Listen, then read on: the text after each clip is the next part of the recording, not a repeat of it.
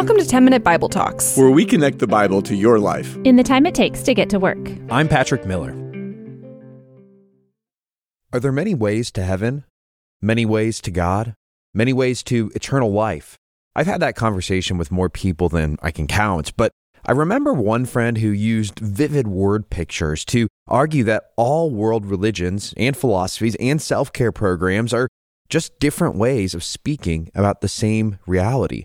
There are many ways to God, many ways to life, many ways to eternal life. One time, he described a group of blindfolded people standing in front of an elephant.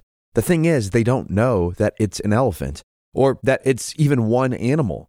When they're asked to describe what stands before them, they can only describe whatever they feel. One person wraps his arms around a leg and says, What stands before me is a great leathery tree. A different person grabs the trunk and says, It's a flying snake floating in the air.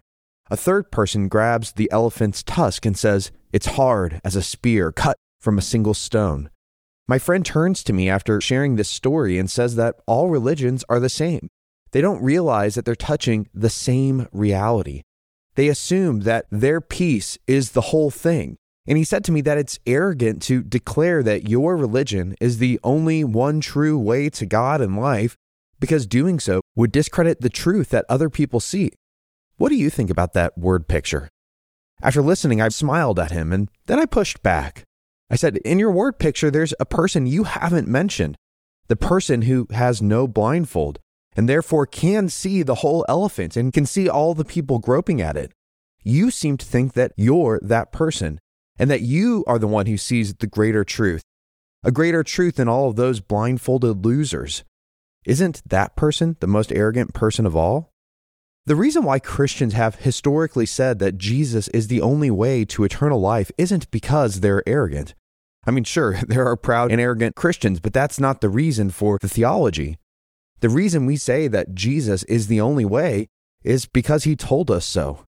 Saying that he was the only way came across as arrogant in his day too. Perhaps even more so, because in saying that he was the way, he also said that everyone else was wrong the Romans, the Pharisees, everyone. But if you listen to his words, he didn't say this because he was proud. It's because he was speaking the truth in love. In the same way, a parent loves their child by strongly warning them against touching a hot stove or running out into a busy street. In that same way, Jesus warns us. He says, if you run into that street, it's not the way to life, it's a good way to die. He says, if you touch that burning hot stove, it's not the way to peace, it's the path to pain and hardship. Jesus says the same thing about salvation. If you try to get there by any means but me, that's the path to death. It's not the path to life. One of Jesus' most clear statements along these lines came in a conversation he had with a group of Pharisees in John 10. Let's read it. Very truly I say to you, Pharisees, anyone who does not enter the sheep pen by the gate, but climbs in by some other way, is a thief and a robber. The one who enters by the gate is the shepherd of the sheep. The gatekeeper opens the gate for him, and the sheep listen to his voice. He calls his own sheep by name and leads them out. When he has brought out all his own, he goes on ahead of them, and his sheep follow him because they know his voice. But they will never follow a stranger. In fact, they will run away from him because they don't recognize a stranger's voice. Jesus used this figure of speech, but the Pharisees did not understand what he was telling them. John goes on in verse 7 Therefore, Jesus said again, Very truly I tell you, catch this, I am the gate for the sheep. All who have come before me are thieves and robbers, but the sheep have not listened to them. I am the gate. Whoever enters through me will be saved. They will come in and go out and find pasture. The thief comes only to steal and kill and destroy. I have come that they may have life and have it to the full. Jesus could not be more clear. He is the only gate to true life, to true life in the present age and eternal life in the age to come. But he's also being incredibly challenging. He says that anyone who claims to have the way to life that's not him, he says, well, that person is a thief, a liar, and a scoundrel. Do you believe that? Are you cautious about who you trust to give you the way to life, to give you wisdom, to guide your journey, to give you eternal life? Or are we like the Pharisees sometimes? We quietly rest on our own good works and think that's what will earn us life. Maybe we rely on our family pedigree or the fact that we grew up in church or the fact that we have wealth or particular social status. There are so many things in this world that promise to give us life, but there's only one true gate to life. And Jesus says, I am the gate. But what's remarkable about Jesus is that, unlike every other gateway to life, he doesn't demand anything of us.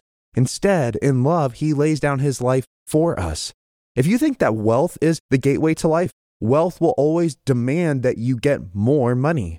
If you think that good works are the gateway to resurrection, good works will always demand that you get more perfection to earn God's favor.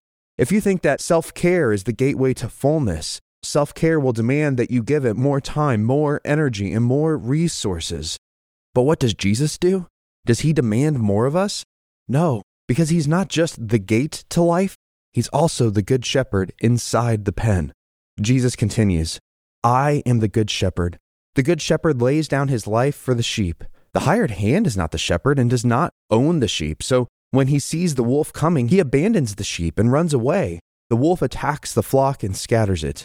The man runs away because he's a hired hand and cares nothing for the sheep. Jesus is the good shepherd. He cares for you. He lays down his life for you. Let that sink in. When death and destruction come for you, Jesus always stands in the gap. He always takes what you deserve so that you can be preserved by his love. There aren't many ways to heaven. Plenty of people arrogantly think they know better than that. The truth is that every religion and philosophy at some point become mutually exclusive. At some point, you'll have to choose which gateway you'll take. Jesus is the only gate that opens you into pastures where you can live with the Good Shepherd. He's the only shepherd that lays down his life for the flock, so that you can always rest secure when his eyes are upon you.